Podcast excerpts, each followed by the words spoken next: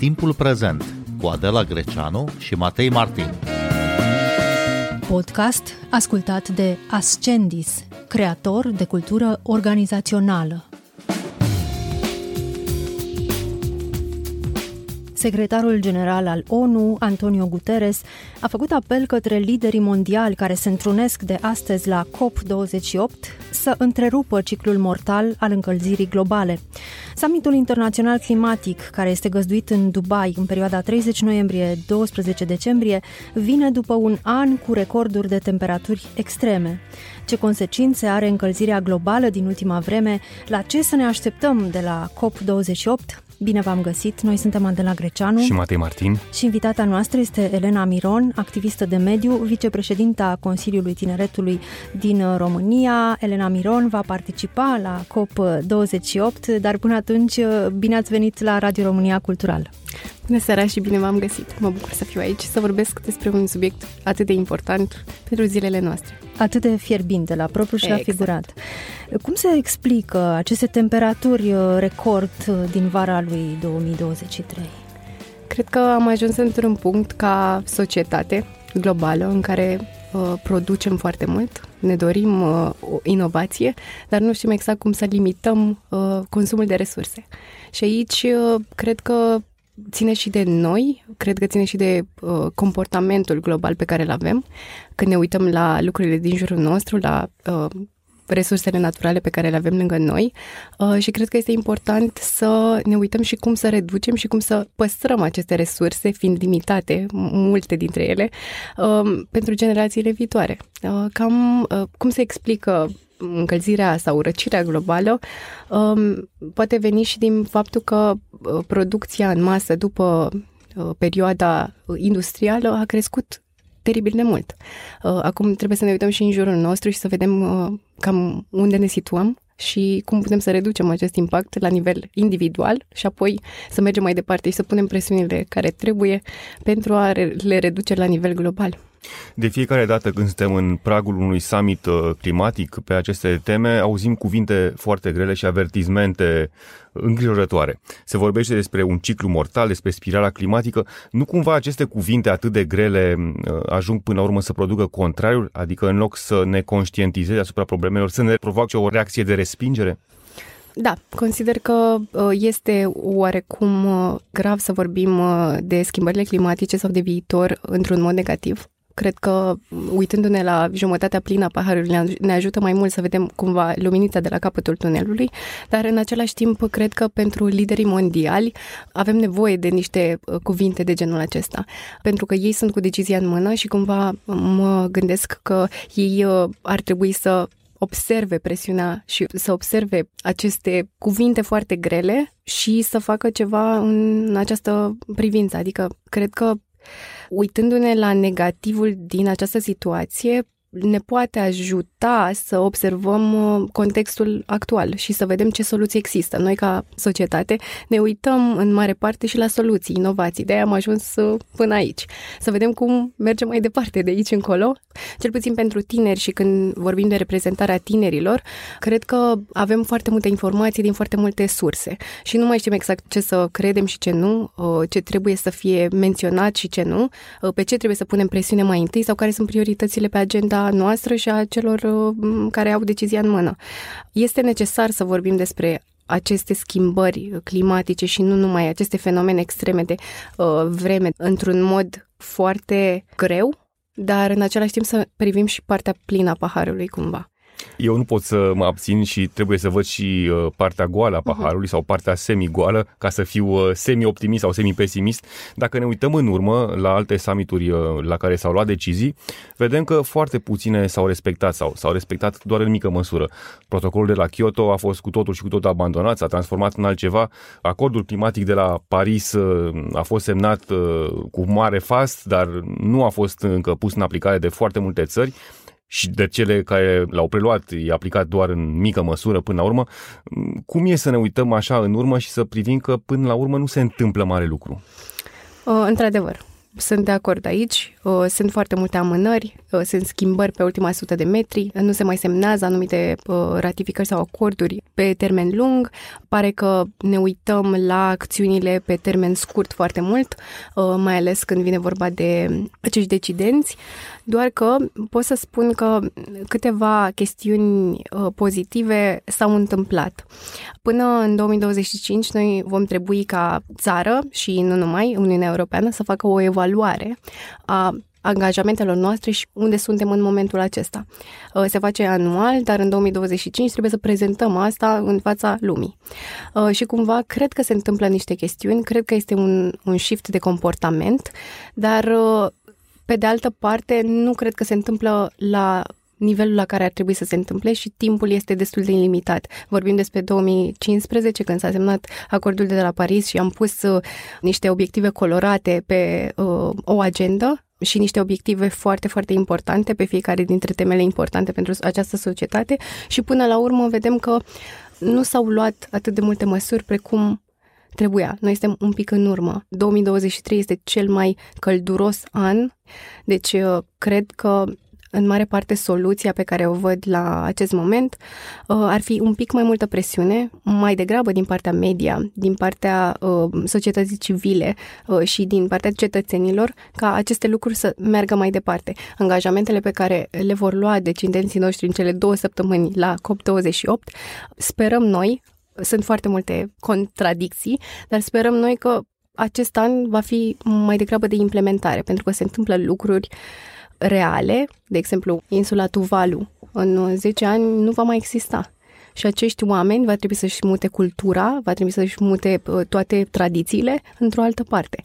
Trebuie să facem ceva. O să vedem și aici, în România, în viitorul apropiat, niște chestiuni care se vor schimba și vor aduce probabil mai degrabă negativul în, în imagine. Și așa că dacă nu ne dăm seama de niște teme în momentul acesta, nu cred că vom conștientiza cum să mergem mai departe. Cel puțin la nivel european vedem o puternică conștiință climatică, ea se reflectă și în politică, sunt tot mai multe țări în care partidele verzi ecologiste au intrat în parlamentele naționale. În Parlamentul European e un curent puternic ecologist sau, sau verde care deja produce sau poate produce efecte politice. În același timp ne dăm seama că e și un contracurent. Sunt foarte mulți oameni care se întreabă, dar care sunt costurile costurile, care sunt costurile Green Deal-ului, costurile reale, costurile în materie de industrie, de economie, de viață umană și așa mai departe. Aici ne uităm la nu numai financiar, Cred că ne uităm la multe chestiuni care se vor schimba. Um, există și în PNRR, în planul de redresare și reziliență, foarte multe fonduri care vin spre noi uh, pentru aceste schimbări. Uh, vorbesc în principal de România, prin, mă rog, strategia Fit for 55, uh, iar avem niște angajamente de preluat și de adaptat în România. Și și prin alte uh, curente de genul acesta care vin spre noi și la nivel național și trebuie să facem ceva. Cred că costul real este mai mare decât ne imaginam. Uh, cred că la nivel global vorbim de trilioane, dacă nu uh, poate mai mult de atât.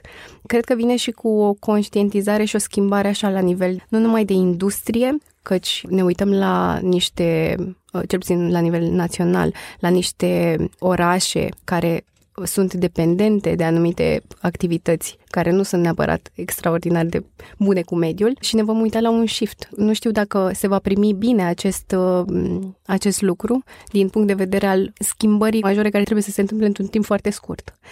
Uh, pe de altă parte, Consider că aici vorbim uh, și despre schimbări care vor veni și vor aduce destul de multe beneficii pentru societate.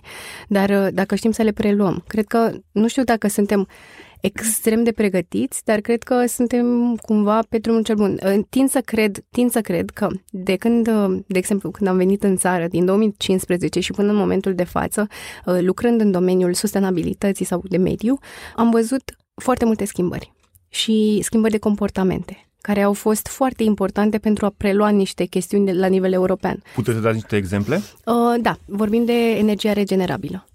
Uh, și aici au fost preluate și știm că în momentul de față România are un potențial extraordinar când vine vorba de energia regenerabilă. Nu vorbim de partea de resursă hidro. Cred că aceste fonduri, să zicem așa, au fost preluate pentru această tranziție verde sau justă, au fost preluate și cât de cât bine implementate în România în momentul de față. Oamenii sunt un pic mai conștienți de ce se întâmplă dacă îți montezi un panou fotovoltaic, de exemplu. Și nu numai. Există și anumite reduceri de costuri care ajută cumva... Subvenții. Subvenții, exact, care ajută cumva uh, acest lucru. Pe de altă parte, ne uităm un pic la producția în masă. Am început ca oameni, ca uh, societate, să ne uităm un pic mai mult la local. Și acest lucru este ceva pentru care avem fonduri. Ne mai uităm și la partea de digitalizare. Vedem cumva o schimbare și acolo. Nu peste tot. Ne mai uităm și la hora reciclării sau la ZGR, care are prima zi de naștere uh, astăzi. Uh, și ne uităm cumva și la partea asta. De trei ani vorbim de acest uh, sistem de garanție returnare și până la urmă l-avem implementat. Cred că s-au întâmplat câteva chestiuni, cred că mai avem mult până departe, dar a, și pe partea de educație pentru schimbările climatice avem o strategie. Poate partea de implementare nu este perfectă, dar chiar există o strategie pe care multe țări nu au încă implementată. Vorbim de țări pe care noi le vedem ca fiind foarte sustenabile sau foarte dezvoltate la nivelul ăsta de, de cunoașterea mediului. Deci cred că suntem acolo, cred că trebuie să, să ieșim afară, să spargem un pic bula de oameni care sunt implicați în domeniu și să vedem cum putem să promovăm asta la nivel uh, național. Într-adevăr, mă gândesc acum la opusul acestui lucru, uh, partea asta de nu există schimbări climatice sau de ce să facem anumite lucruri pentru Negaționiștii, că... așa zici, negaționiști climatici. Negaționiștii și trebuie să existe și astfel de oameni pentru că trebuie să venim cu argumente și mai puternice ca să putem să facem schimbările de care avem nevoie. Trebuie să fie oameni care întreabă de ce facem și trebuie să fie oameni care îți spun de ce facem și implementează. La COP28, care a început astăzi la Dubai, se va discuta, între altele, despre posibilitatea ca țările bogate să le ofere bani țărilor mai sărace pentru acțiunile climatice și despre un nou acord pentru națiunile în curs de dezvoltare. E o discuție care a ajuns destul de recent pe agenda summiturilor climatice organizate de ONU. Cât de semnificativă este această discuție pentru diminuarea efectelor încălzirii climatice în țările sărace mai ales, care sunt extrem de afectate de altfel de consecințele încălzirii globale. Elena Miron. Foarte bună întrebare și foarte bună temă de abordat. Um, o să tot auzim și cred că e foarte bine de menționat înainte de a răspunde, că o să tot auzim de migrare climatică. O să fie ceva ce o să auzim destul de des și o să vedem că și pe la noi o să ajungă. Uh, oameni, uh, poate chiar și la noi sau de la noi înspre alte țări. Pentru că vorbim despre fondul de mediu și uh, în mare parte este numit fondul loss and damage sau pierdere și pagubă. Pagubă, exact așa. Daună. Daună, perfect. Așa, această temă a fost abordată foarte mult și nu cu foarte multe rezultate, dar foarte mult anul trecut în Egipt, la COP27 uh, și a intrat cumva pe agenda prioritară uh, și până la urmă întrebarea încă există, cine plătește? Doar că anul acesta, pentru că au fost destul de multe amânări pe această temă și, în principal, strategiile la nivel uh, global nu au fost agreate extrem de bine și în colaborare și mai degrabă fiecare și-a urmărit interesul, că până la urmă cam asta este.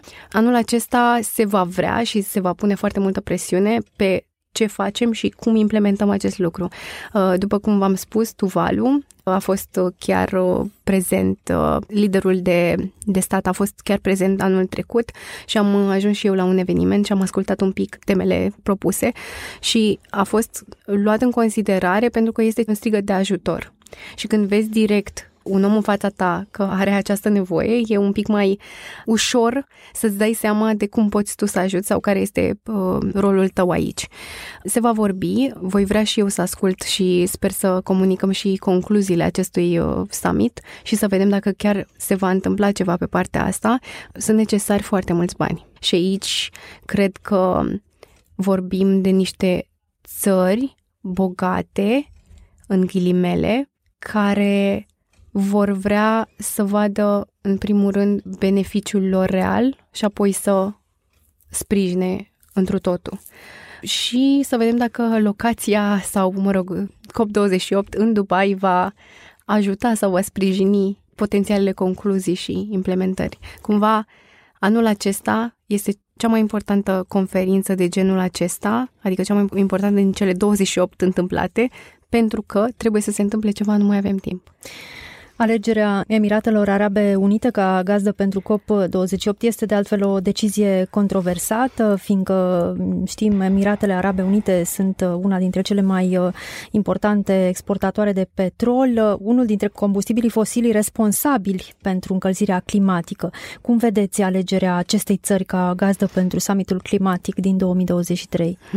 Este o glumă pe care o au uh, oamenii care merg și cunosc această conferință, COP sau COPEC. OPEC hmm. sunt aceste țări care sunt dependente de hidrocarburi și uh, aceste țări care sunt dependente de cărbuni și alte, alte elemente de genul acesta care sunt foarte poluatoare și vorbim despre acest loc pe care să zicem că societatea îl vede ca un alt univers, un oraș al viitorului, o țară a viitorului, care are integrat uh, foarte multă infrastructură sustenabilă deja, Adică știm că s-a, s-a investit foarte mult în uh, această parte de sustenabilitate, ca toate clădirile și în mare parte tot să fie uh, cât de cât sustenabil, dar uh, vorbim de o țară care are o putere reală de a face lucruri să se întâmple. Cred că alegerea locației este una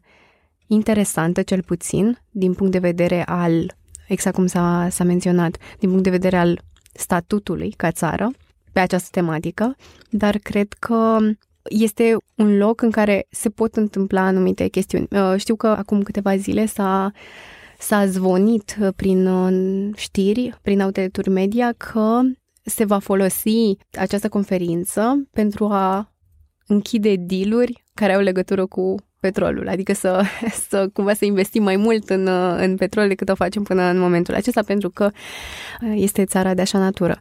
Este important să luăm în considerare faptul că se întâmplă undeva pe un alt continent. Nu mai vorbim despre Europa, nu mai vorbim despre Glasgow, adică am început un pic cu Egipt și ne uităm un pic pe mai departe, să, să putem să includem și acele țări care sunt văzute ca fiind cele mai controversate din punctul ăsta de vedere al schimbărilor climatice.